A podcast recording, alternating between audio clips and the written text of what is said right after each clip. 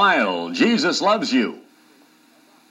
Goes the uh, bumper sticker. Maybe you've seen that one. And I saw or heard about the other day a big truck, a big semi going by that said, Trucking for Jesus. Now, I don't know exactly what that guy was doing in there. Maybe it means if they sideswipe you on the left side, yea, turn unto him your right side also. Or if they overtake you on the right, then also let him overtake you on the left. I'm not sure. Of course, it's possible, I'm sure, to be uh, thinking thoughts about Jesus, of peace, of love, of all of that, and driving a truck.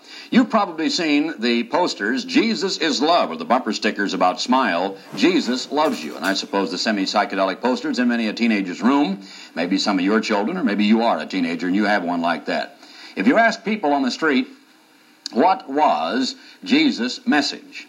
They're liable to tell you, well, it was peace, it was love, he came to abolish hatred, he came to bring us a message about how to love one another, and so on. He came to bring a message of peace. That's what we have asked on sidewalk surveys, and that's precisely what people have told us, that he came to bring the world brotherly love. But the love of God, and especially the love of Jesus, is advertised in pop songs, movies, or posters and bumper stickers. What did Jesus mean by love? What's it all about, as the teenage song might go?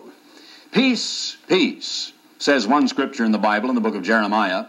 They yell about peace, they talk about peace, when, as the scripture goes on to say, there is no peace. That's the characterization of our world today. We hear a lot of peace parleys going on. We hear of a new round of GATT talks, or tariff and trade talks. We hear about summit meetings, the non aligned nations conferences.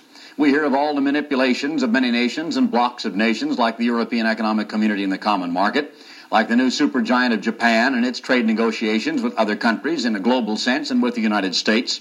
We hear of people trying to forge out methods of achieving peace in the Middle East, of the Jew Arab controversy, of the Indo, well, I should say Indo Chinese, but perhaps it's better to say Cambodian, Laos, and Vietnam situation.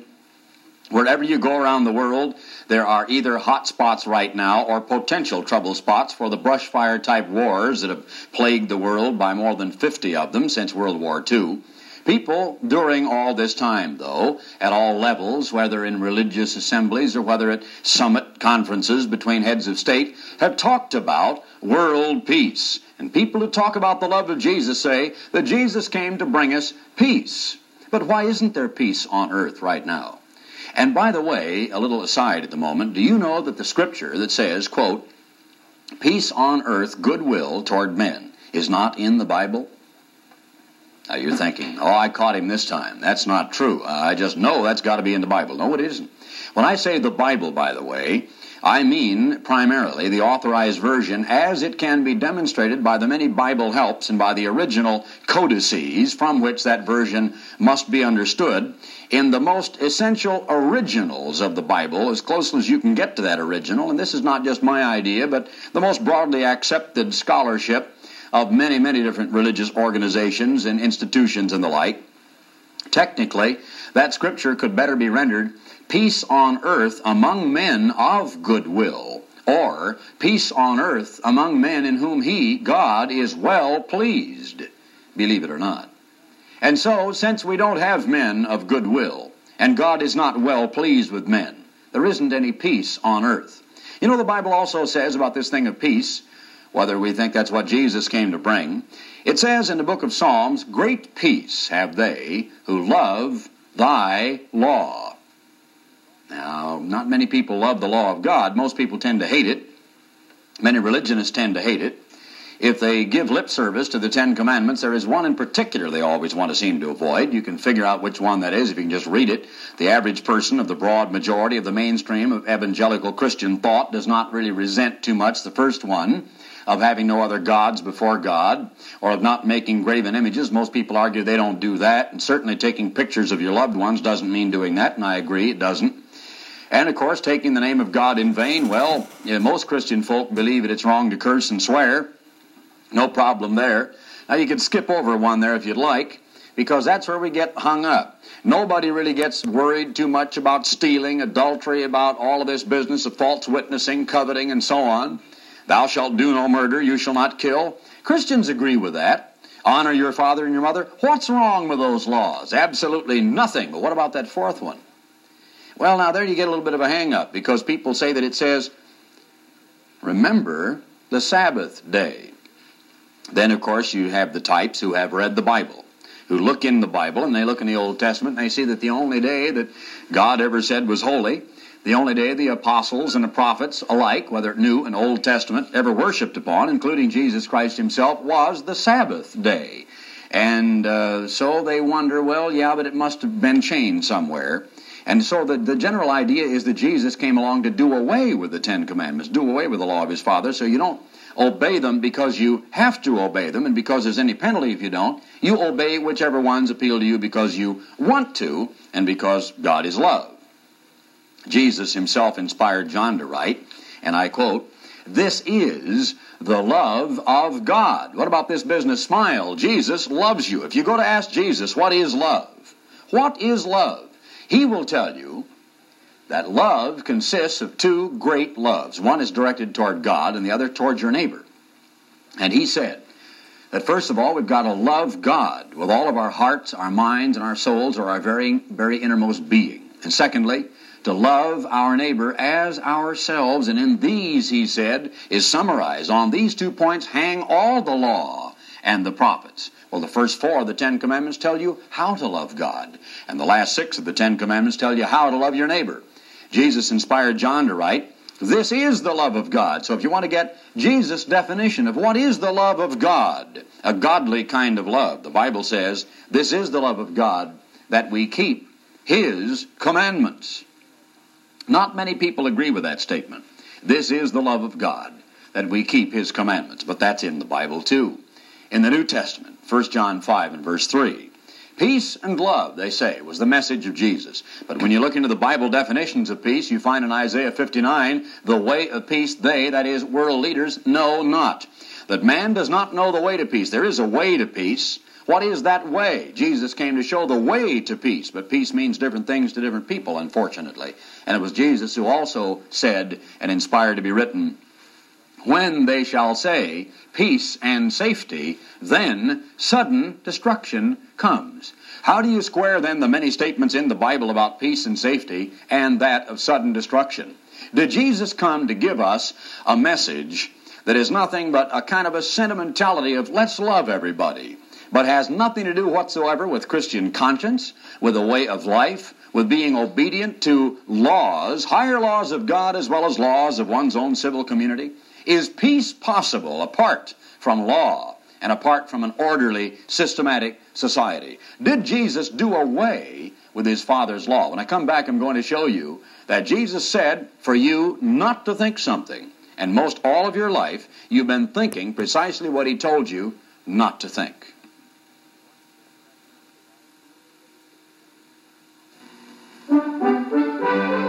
Jesus Christ. Millions know his name but he's still a man nobody knows. How could a dead Jesus hanging on a cross ever do anything for mankind? These artists' conceptions are not the dynamic, masculine, powerful Christ described by your Bible.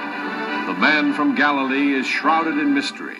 Millions disagree on the manner of his birth, his message, his family, why and if he died, the resurrection, and where he is now.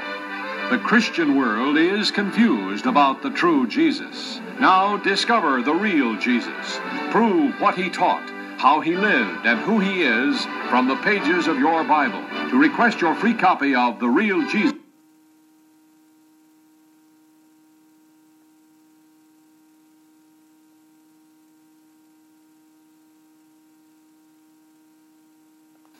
Wish you'd let me send you that booklet just as soon as we can possibly receive your letter. We'll have it into a sack of mail with others and on its way to you by return mail as quickly as we get your request for it, and it's absolutely free of charge. There is no follow up of any kind, there is no bill to follow. Now, this booklet I had a great deal to do with because I wrote it myself. And it has a great deal to do with the real Jesus that I've been discussing in a series of programs having to do with whether or not he was a property owner, a taxpayer, uh, statements that are made about Jesus and his family. It shows that he had brothers and sisters, that Mary went on to have at least seven children by the very uh, smallest number that you can honestly calculate. And it gives you the scriptures where you can discover these things for yourself in your own Bible. I told you I would tell you that Jesus said, Don't think something. And you probably have been thinking it all of your life. I think most people think that Jesus came to do away with his Father's law. That Jesus came in New Testament times to basically erase everything that belonged to Old Testament times. That under the Old Testament regime of this God of the Old Testament, many people don't realize that personage of the Godhead is the very one who became Jesus Christ in the New Testament, another doctrine all by itself, but you don't even need me to prove that to you. You can simply open up your Bible right now or any other time you choose and read the first chapter of the Gospel of John, and you'll have that proved to you without any other person present, with no Bible helps, with no one there to interpret it, without me there to suggest that it means something else or anything of the kind. You can do the same thing in the first chapter of the book of Hebrews. But the basic idea seems to be, even though it is contrary to Scripture, that the God of the Old Testament was a harsh, law giving God, a God that breathed fire and brimstone, who was always ready to kill people for breaking his law. But Jesus Christ of the New Testament came along to destroy that law, to do away with it, abrogate it, beat it to death, you know, erase it, rescind it, do away with it. He tells people in Matthew, the fifth chapter, in verse 17, right in the middle of one of the greatest parts of the Bible, you might say, the Sermon on the Mount, not to think something. Let's see how obedient we are to a simple command of Jesus Christ. Think not that I am come to destroy the law or the prophets. Now, technically, that means the first five books of the Bible and much, with the possible exception of what is called the writings, including the Psalms and so on, of the rest of the Old Testament, meaning Isaiah, Jeremiah, Ezekiel, Daniel, Hosea, Joel, Amos, and all the rest of them. He says, I am not come to destroy, but to fulfill. Now, when you fill up to the full, you do or perform an obligation. It was just exactly as Jesus said later I have kept my Father's commandments. And the young nobleman that came to him and wanted to know, Master, what good thing must I do to be saved, to enter into life, to receive salvation? Matthew 19, 17. You can read that in your own Bible where Jesus said, Why do you call me good? There is none good but one, that is God. But if you will enter into life, keep the commandments. The only commandments you know of in the entirety of your Bible dignified by the word commandments that any other Bible scholar knows of are found back in the 20th chapter of Exodus and the 5th of Deuteronomy, where you find the repetition through the orations of Moses of the ten commandments of God, which include the fourth commandment and all of the others. Jesus says, to the world in general today, and he expects them to believe it and to obey it. He said, Repent ye and believe the gospel. Now, here's a part of the gospel. Here's a part of the message of Christ. Here's the Sermon on the Mount, the way to live, the way to turn the other cheek, which I was kind of uh, uh, talking about a little bit about how do you truck for Jesus. But you know, you could. You could drive a truck in complete obedience to the laws of Jesus Christ, in courtesy and with consideration for the other fellow, and in safety, having good equipment, being alert, not drinking while you're driving, and so on. You could do it in a Christian way. I don't mean to say that a person could not drive a truck in a, in a sense, he might say spiritually, for Jesus, because he could. But the point is that millions of people think Jesus did away with his Father's law with the Ten Commandments, and it says, Think not, I am come to destroy the law or the prophets, I am not come to destroy, but to fulfill. Over in Luke 6.46, he said, Why call you me Lord, Lord, recognizing he is Lord, attributing to him the messianic office, you might say, of being the Christ. Why do you call me Lord, Lord, he said, and do not the things which I say? You know, loving Jesus has to do with obeying Jesus, believing not only on Him, but believing Him, believing what He said. There are millions of people who will wave aside, and sometimes with a little bit of anger, get a little bit glandular about it, a little upset about it, what Jesus told them to do, what He commands them in written Scripture, and yet insist that they love the Lord. He says, Why do you call me Lord, Lord, and do not the things which I say? I say then, if any person who calls himself a Christian can look into the Bible and can find direct, succinct commands where Jesus says, Do this, this do, as I have done unto you, and there's one such command that has to do with the ceremony I'll talk about in a few moments, that nearly no one performs today, and yet can still acknowledge that He is the Lord, well, Jesus has a very unkind thing to say about that a little bit later, and John repeats it in his books back at the end of the New Testament. In Matthew 23 and verse 23, he said, and I quote, Woe unto you, scribes and Pharisees, hypocrites, for you pay tithe of mint and anise and cumin, and have omitted the weightier matters of the law, judgment, mercy, and faith. Weightier matters of the law, judgment, mercy, and faith. Jesus talking about the law, and talking about the law and mercy in the face of the law. And he said, These ought you to have done. So Jesus said they paid tithe, and he said, These ought you to have done, paid tithes, and not to leave the other undone, which is the weightier matters of the law of judgment, of mercy, and of faith. And so Jesus himself said repeatedly, He did not come to do away with his Father's law. And yet today people want to appropriate a kind of a, you might say, a household god, an imaginary figure of Jesus Christ. It might not even appear to be the way the Bible describes him, as I covered last time.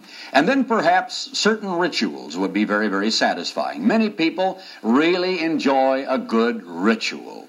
And the more satisfying that ritual is to them, the better they like it. Ritual has always been an important part of religion, with processions and robes, symbols, rites, or at least so it was thought.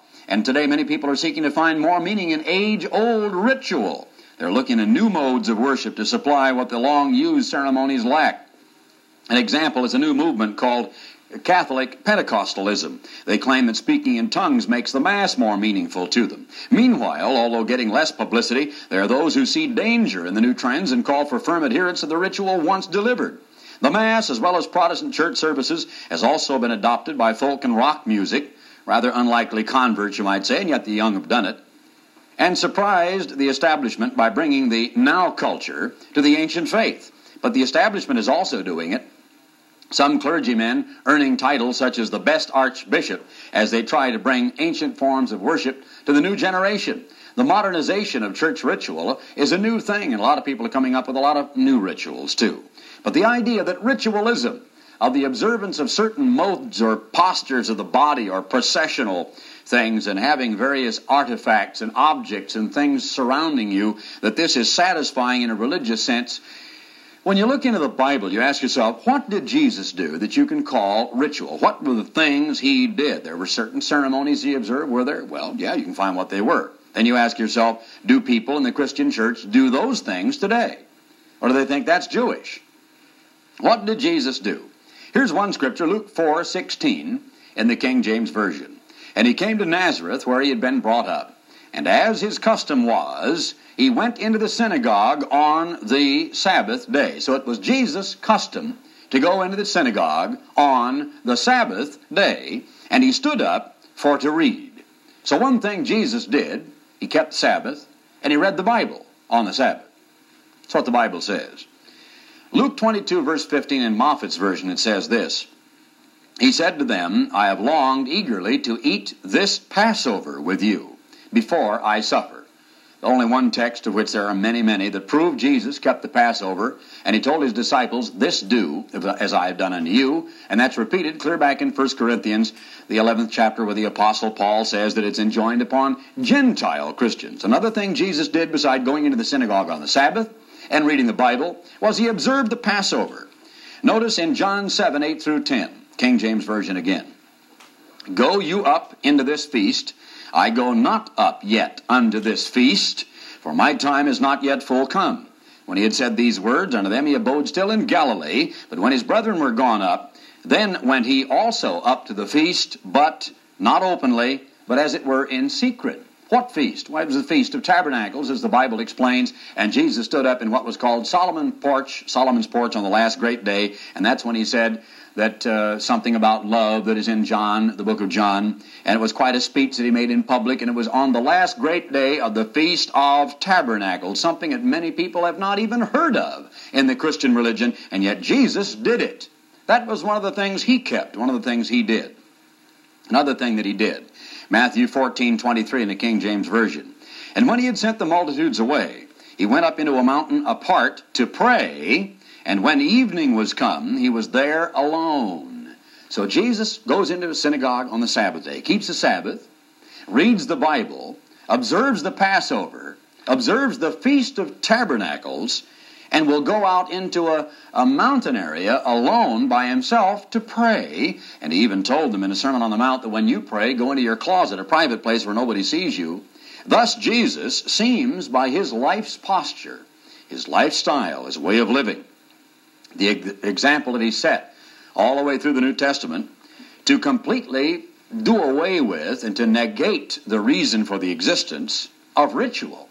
And the only thing you could even call a ceremony that approaches something people might call ritual, which it isn't, was the observance of the Passover, of the sharing of a little cup of wine, the breaking of bread, the eating and the drinking of those uh, pieces of food, of staples, and the deep solemnity of that occasion that Jesus himself instituted. This he did do.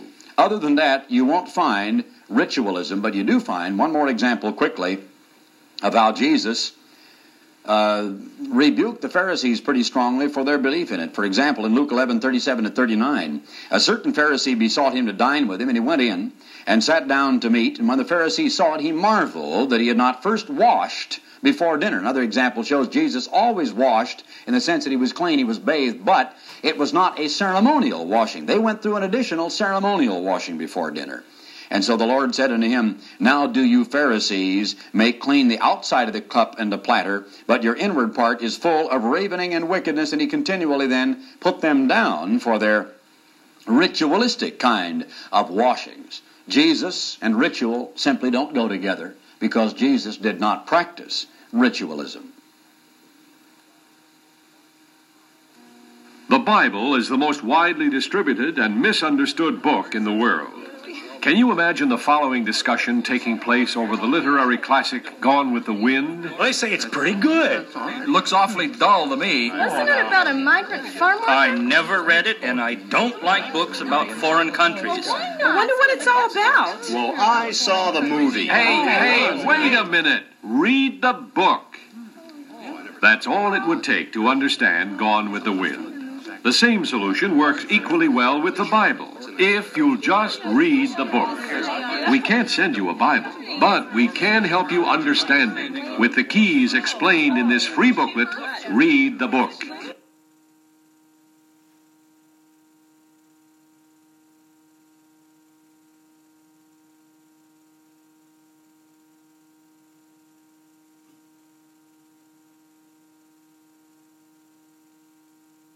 The fact that Jesus died, Christ's death, is perhaps one of the most famous deaths in all of history. It's been depicted by artists, it's been written about. There have been, I don't know how many thousands of religious songs that have been sung about Jesus' death. And of course, millions of people believe that that's what did it all, and that with Christ's death, the entire thing was over, that his death is what saves us. Perhaps Christ is most famous, you might say, for his death. We'll see in a few moments what the Bible says about his life. But it's been sung about, it's been ritualized, this business of the dying of Jesus, and even reenacted by many zealous believers who have been known to lash and even nail themselves to crosses and hang there for hours or days. That has been done in modern times. Every year during the Lenten and Eastern seasons, millions of Christians celebrate the death of the Son of God. The cross, a horrible instrument of torture, has become the principal symbol of Christianity. You'd think that with all the effort being put into celebrating, remembering, and partaking in Christ's death, the world would understand what that death means. And yet, apparently, there are millions who do not understand. Not only do they not understand what the death meant, but there are equally, uh, I think, large numbers of people who are confused about whether or not Jesus rose from the dead, or the entire thing was a hoax or a plot of some sort. And if he did rise from the dead, where did he go? And if he rose from the dead, then what does his life accomplish? Now, I'm going to read to you one of the most shocking scriptures, I believe, that you can find in the entirety of the Bible. You have seen, as many other people have, and you probably had it put in your mind from the time of childhood in Sunday school class, Christ died to save sinners. You've seen that on automobiles and rocks and barns and along the roadway on signs and certain churches get out billboards and advertise that statement Christ died to save sinners. Let me tell you, you are not saved by his death. No, you're not. Shocking? You bet it's shocking. I'm probably going to get you mad if I don't quickly give you the scripture so you can get mad at the Bible, not at me. Let me do that right quick, can I? Romans 5 and verse 10. one of the most shocking scriptures in the entirety of the New Testament. Written by the Apostle Paul, the great proponent of all the teachings of Jesus Christ, who said, I bear in my body the marks of Jesus Christ, who said that he was the least of the apostles and not fit to be an apostle, a humble man, a converted man, the apostle to the Gentiles, who said he had seen Christ personally. He wrote the following When we, all of us, were enemies, we were reconciled to God by the death of his Son. Oh, then we are reconciled. What does reconciled mean? It means brought back, brought back. It means put back into a former state or condition. Justification has to do with the removal or the erasing of past guilt, but that doesn't save anybody. That's merely getting you right, getting you square in God's sight again. It says, When we were enemies, we were reconciled to God by the death of his Son. Much more, being reconciled, we shall be saved by his life. How about that? What about reading that in your own Bible, Romans 5:10, and not getting angry at me because I say the Bible says that Christians are saved not by the death of Jesus. Not that the death of Jesus Christ isn't the most important death in all of history to you and to me, because it is. But the point is, there's so much confusion about the mode and the method and the way of salvation, about Jesus as a personality, a character, his appearance, when he came, how old he was, how he called his disciples, what he taught them, what is the gospel, whether or not he built his church, whether or not he qualified for world rulership, whether or not he really was dead, or was he a kind of a uh, alive in a certain way when he was in the tomb, or was he all the way dead, as the Bible says? Whether or not he was resurrected, and if he was, where he went, and what has he been doing ever since, and what does he look like now, and what is his program now. If he's alive today, where is he, and what is he doing? And is he concerned about world conditions? Is he concerned about lunar landings, and about space probes, about the big power blocs, about Arab oil, and about the economies of the world, and the GATT talks, and the European common market? Is Jesus Christ related to a real workaday world, or is it just a religious subject out here of a kind of a household god of something people appropriate to themselves because they have some need to have an inner anchor for the soul, a kind of a religious expression in order to help them in times of stress to where they can kind of creep into a divinized father figure's arms up in heaven and pray a little bit and have this elder brother vision of a Jesus Christ who they appropriate and make him theirs. Let me tell you, the Bible talks about a Lord, a Savior, and a soon coming King, and one who is going to rule the world, and that we are saved by his life, not just by his death only. You ought to write for these booklets. The one entitled The Real Jesus and the one entitled Just What Do You Mean, The Kingdom of God. They're free of charge, no price. You see the address there. You can have them as soon as we get your letter. Until next time, Garner Ted Armstrong. Goodbye, friends.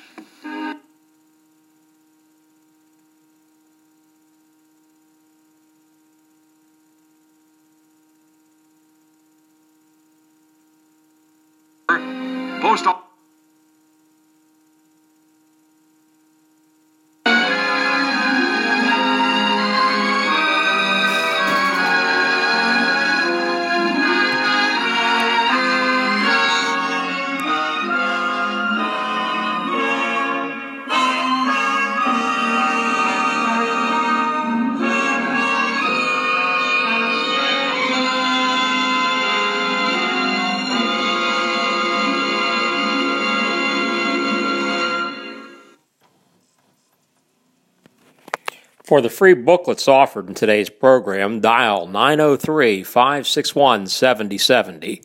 That's 903 561 7070. Operators are standing by 24 hours a day, 7 days a week to take your free literature request.